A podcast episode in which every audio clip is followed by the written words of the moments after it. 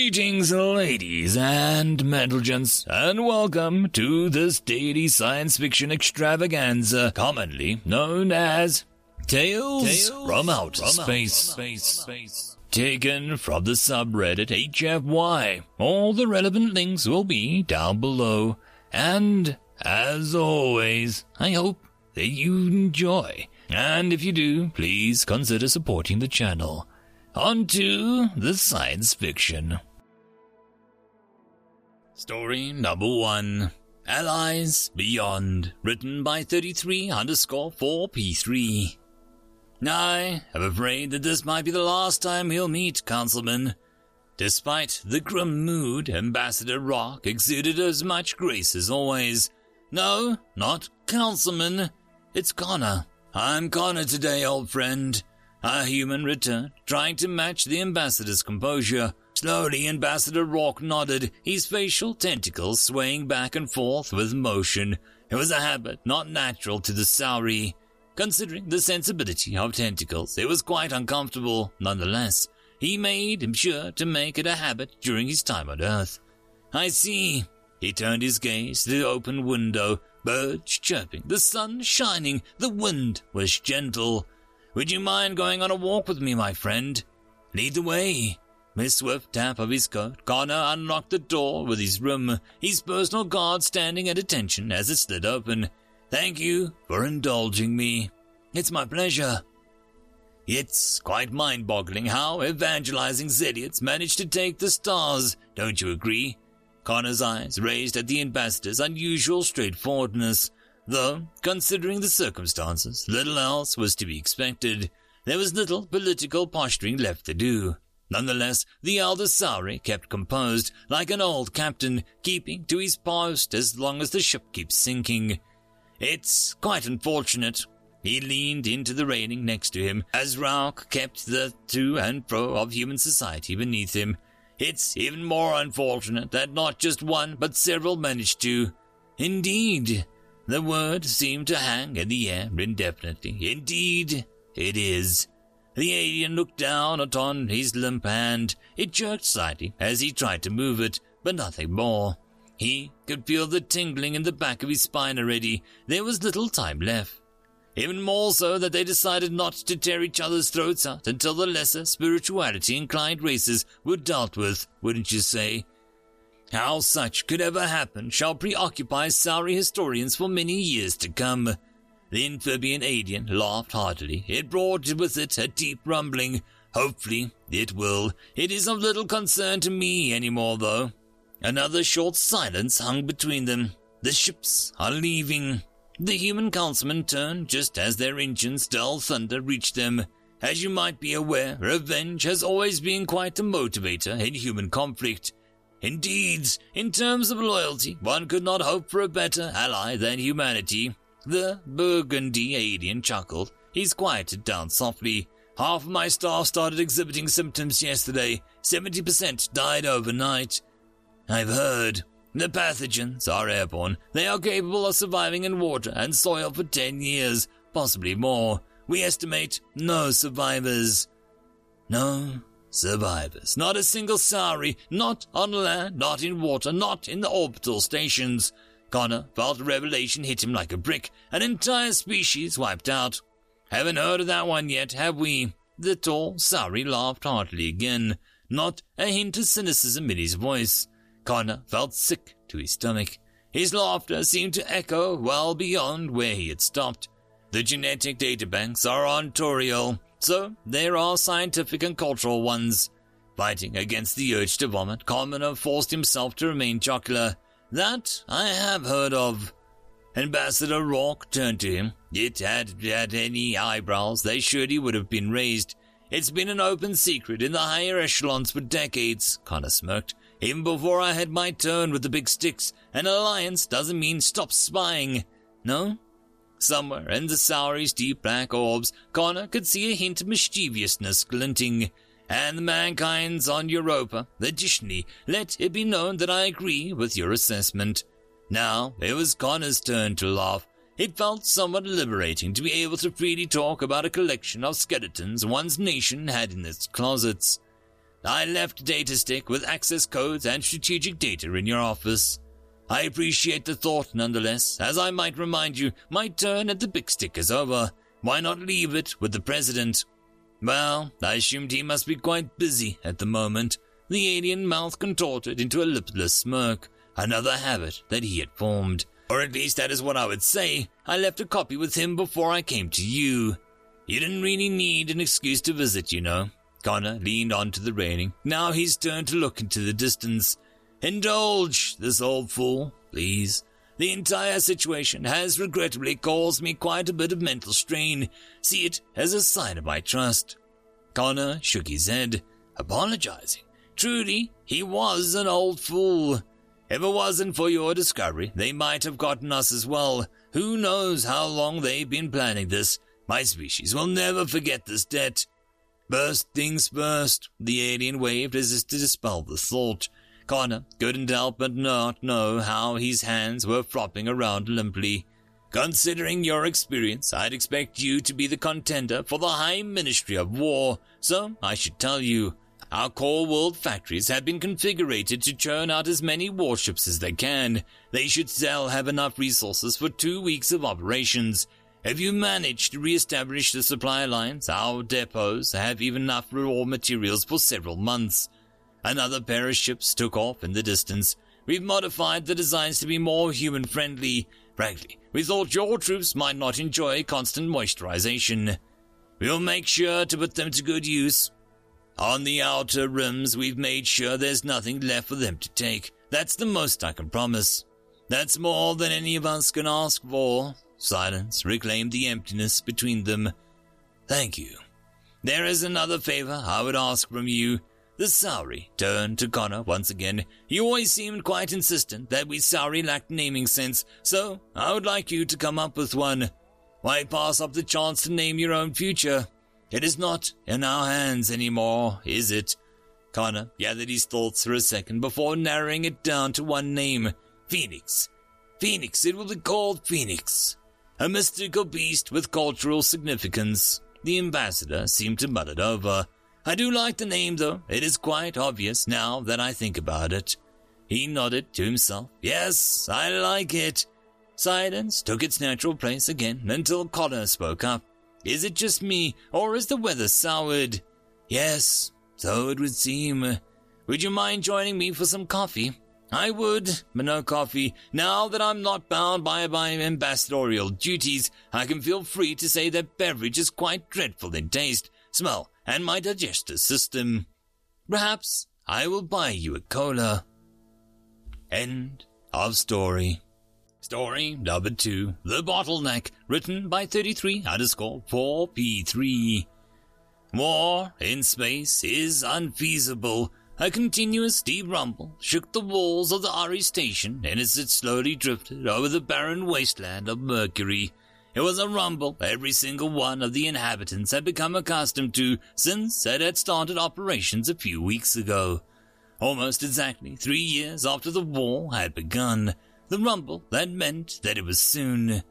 Behind the station, humanity's partial Dyson swarm clouded the sun like a thin veil. It was horribly inefficient by theoretical standards, but it was sufficed. We're at full capacity, sir, the specialist said, looking up from the display towards him. He could see in the middle of the room, surrounded by his own array of consoles.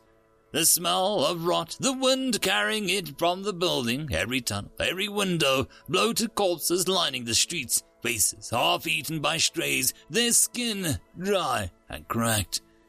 He let out a breath as he shook the images from his head. He was as tense as a bowstring. Hyrex is next on our list, where to fire as long as we can. He tried to relax his shoulders, to no avail. Can you make a lad in the capital? Try as he might, his voice sounded coarse and strained. I am afraid that I do not know enough about the theocracy geography to pull that off, Admiral. They were joking, but the mood was grim. Shame. A mother sitting on a bench with a child, the birds fighting as they pluck at eyeball. I want to make them burn.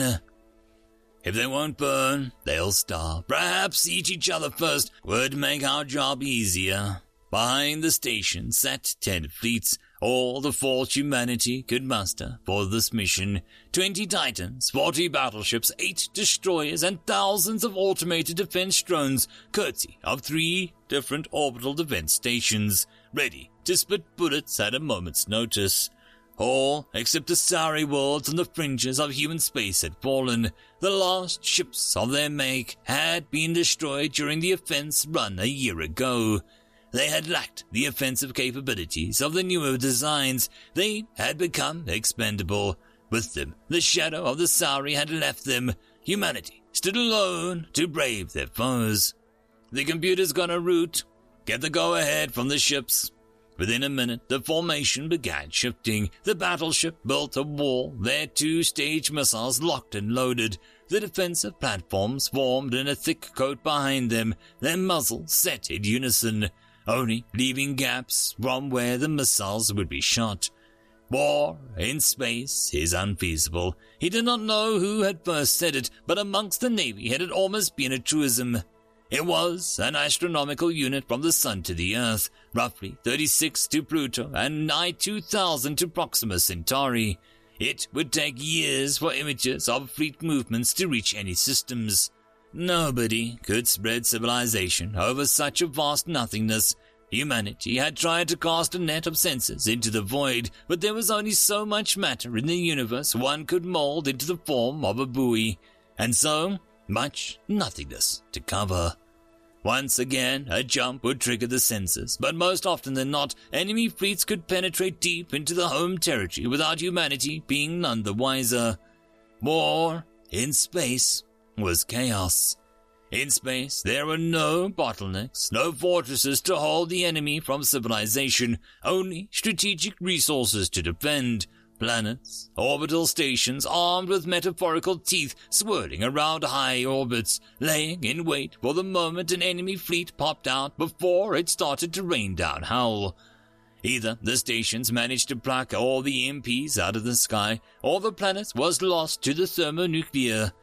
If the defenses held, they would shred one or two ships apart, but then the fleet would disappear deep into the unknown of the void again, taking course to its next target. When the news of the raid was transmitted to the front lines, they would mount a counter raid, as hopefully the defenders tied up some of their defenses, leaving their planets vulnerable. Rarely did any raid succeed, but if they did, it meant the loss of vital sources of steel, uranium, and infrastructure to keep the gears of war machines spinning. It meant less drones for the defense and less ships for the offense. The last three years, humanity had slowly been sliding towards certain defeat. There are in position, a female voice called out from somewhere to his left. He didn't look up, and although he heard, the images were haunting him again. We are ready to initiate launching procedure, Admiral, another voice added. Start the countdown. His words came out as a low growl. In the back of his mind, he knew that this order would billions would die, he didn't care. That was why he had been chosen for the position. A darkened room, holding his wife's hand as the light left her eyes, holding it as she turned cold, holding it as her skin started shriveling up. Tears. Many tears. Three, two, one. He had spaced out again. With a giant plume of flame, the missiles shot out of the battleships, one volley Two volleys, three volleys. They raced tightly next to each other, trailing after the bullets from before. Almost instantaneously, the rumbling stopped and the deafening crack of the shook the walls of the entire station. The compression had worked. The accumulated energy of several tons of energized antimatter was focused into a point of 50 by 50 meters. One giant warp right through the theocracy's doorstep compressing lengths of space never seen before by power of unbridled energy for a fraction of a second. A fraction was enough. The missiles had passed the defensive platform whose recoil had made them bounce from the hulls of the battleships behind them, reorienting themselves. The battleships reloaded and resumed defensive positions with the rest of the fleets. Over the theocracy space, the projectiles would tear a hole in the defensive systems. The dummy missiles and EMPs would accelerate and draw fire. detonating when in range of orbital drones. Then pure thermonuclear death would rain down upon the planet, disintegrating every last living thing. A sly grin etched itself onto his face as he imagined how they would be torn apart, limb from limb, cell from cell, molecule by molecule, atom by atom. They filled him with such maniacal glee. It was wonderful. He remembered the disappointing eyes of the Minister of War as the War Council had chosen him, but even he had known that he was a man for the job. War demanded deaths, and he didn't care how many he killed, as they all should. Sir, the specialist called out as the radar on his displays lit up. We have multiple hostile fleets approaching. In a split second, reality seemed to slow down to a crawl. This was it. He could feel every muscle in his body tense, adrenaline clearing the now razor sharp mind. He let out a breath as he watched them on the sensors. They were closing the distance rapidly. The darkness of space still obscured them from his eyes, but the radar painted a clear picture. Eighteen fleets, eighteen fleets against five and three orbital stations. This was it. This would be where the war was decided. High over the barren wasteland of Mercury, the fire of the sun raging like humanity's combined wrath as a backdrop. Today, there would be no running, no disappearing into the in-between. The theocracy had to destroy their position, lest they face total annihilation. Today, the first fortress battle in space had begun. The five fleets settled into their attack formation, spaced out all around them. They were the bottleneck. Men, he felt oddly calm as the first ships crossed the firing range. Let's show them hell. End of story. Story number three. The Warning, written by 33 underscore 4P3. First, they had found the debris. A gigantic vessel brutally gutted, their skeletons forever sent adrift in the void forever, orbiting on the outer stretches of the inner solar system, evenly spaced. They sent men into them, searching for any records, any clue of the battle that might have taken place here. What they found was that each vessel had been stripped bare of any weapon system or data storage. Nothing but husks. That the scorch marks and impact holes didn't lie. Security measures were raised. There was a warning as clear as any. They continued on. Then they found the planets. Gigantic craters marred their surface from hundreds of bombs, many bigger than any that they had ever detonated. Though vegetation had already reclaimed the planets, the background radiation was still elevated. The weapons hadn't been dropped to kill, they had been dropped to utterly annihilate. They took probes, taking note of the highly radioactive layer of soil, placing the extinction event somewhere around the middle of the Neolithic era security measures were further raised. They placed them in the lower ranks of possible colonization candidates and continued on. System for system, they continued on. They found the crashed remains of a gigantic space station, apparently once tethered to the ground by an enormous cable, stripped to the core. They found the remains of small mining stations, likely defenseless, shot down without remorse. Their systems picked up a faint distress call from one of the orbiting husks. Following it, they arrived at a small room filled with corpses, their bones splintered, pulverized beyond recognition. Military escorts were ordered to every exploration ship. After a hundred systems, more ships joined the orbiting ones, ships of different makes, definitely embroidered, shot down and stripped bare all the same. After another hundred, what they could only assume had to be escape pods joined. After another hundred civilian vessels, then the celestial bodies vanished. No planets, no moons, only the occasional asteroid here and there, and, of course, the ring of ships orbiting the star. Meetings were called, heated arguments were had. Half the brass wanted to abort the exploration mission and establish a no man's land, arguing that whatever was out there definitely wanted them to stay away. The other half argued that they had to know the enemy, or they would be caught by surprise when they were attacked. One thing they agreed on, whatever was out there was old, powerful, merciless, and, in all likelihood, hostile. Me, At that time, I wasn't sure what, who was right, only that whatever was out there scared me crapless. The brass agreed on pushing the limits a little more. After another hundred systems, they found maps burned into the hull of every vessel. It showed two nations surrounded by three others, and borders of the two nations were burned thickly, the outer nations scorched over.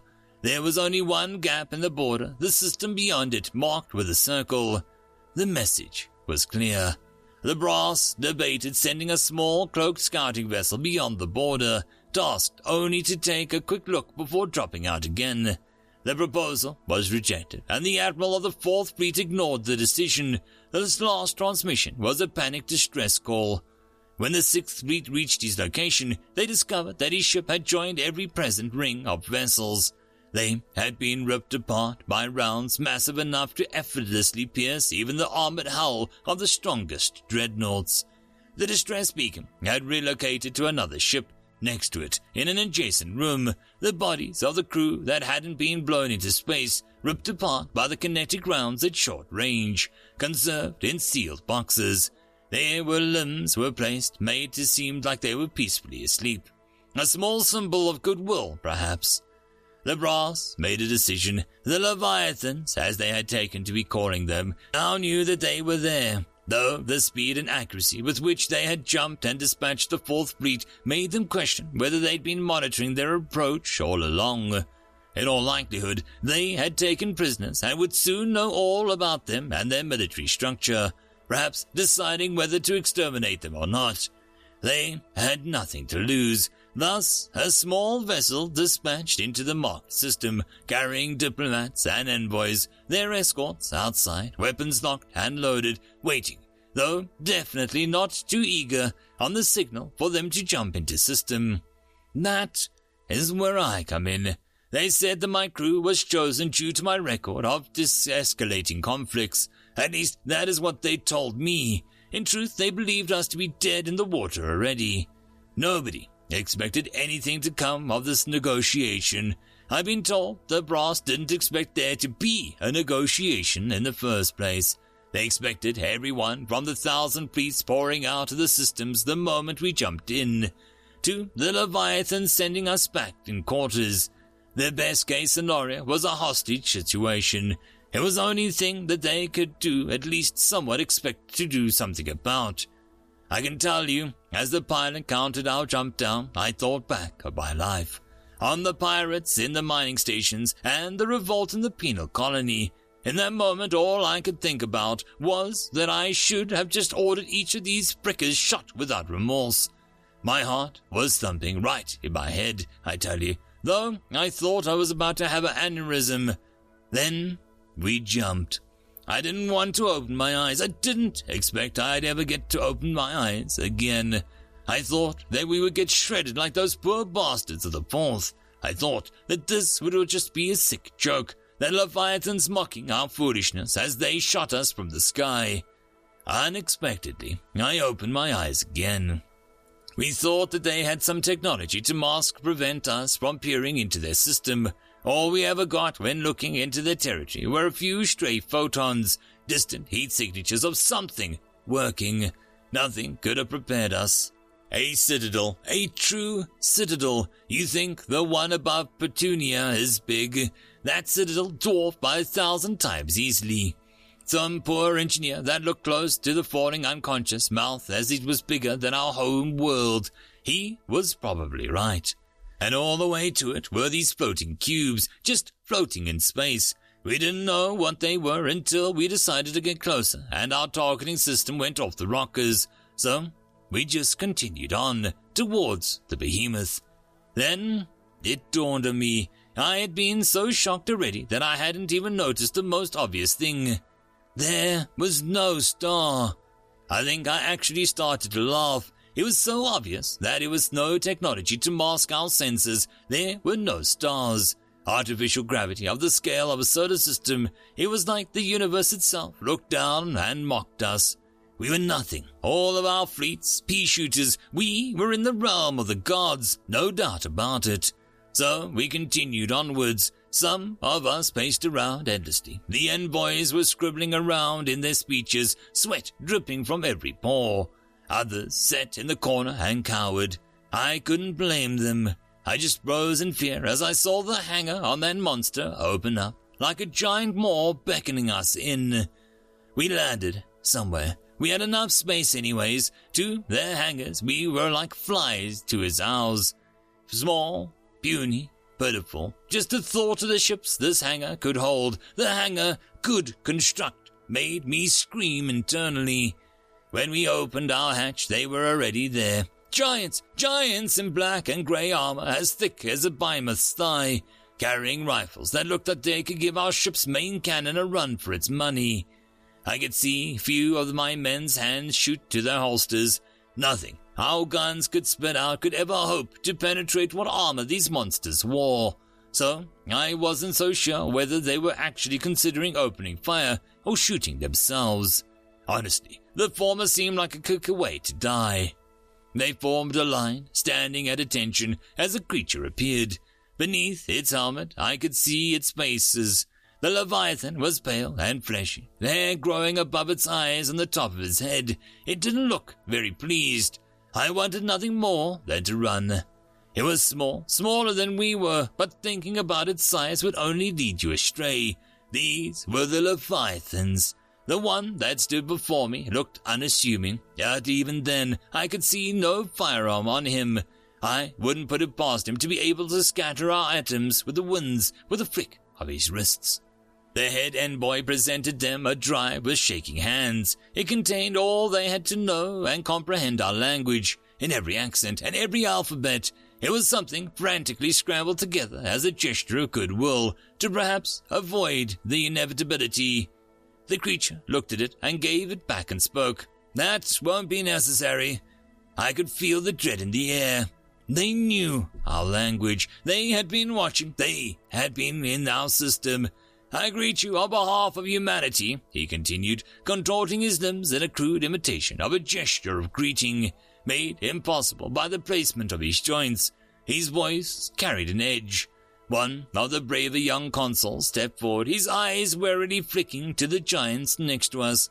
We desire nothing but peaceful coexistence. If the giants understood us, they didn't respond. That was if they were human to begin with.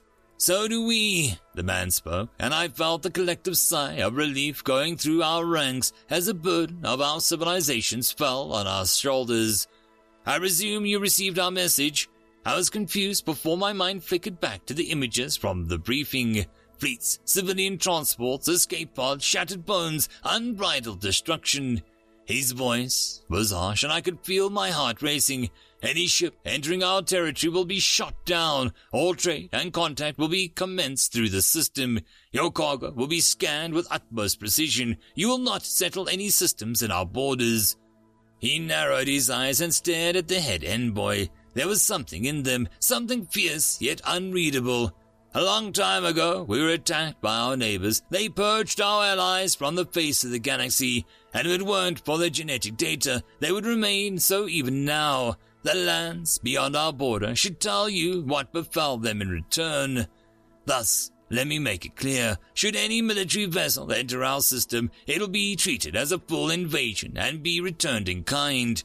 I felt every single one of my nostrils closing, clamping down as he continued, Do not attempt to hide anything in your cargo. Do not attempt to double cross us. We shall remain impartial in your conflicts, and any attempt to deceive us will be met with annihilation.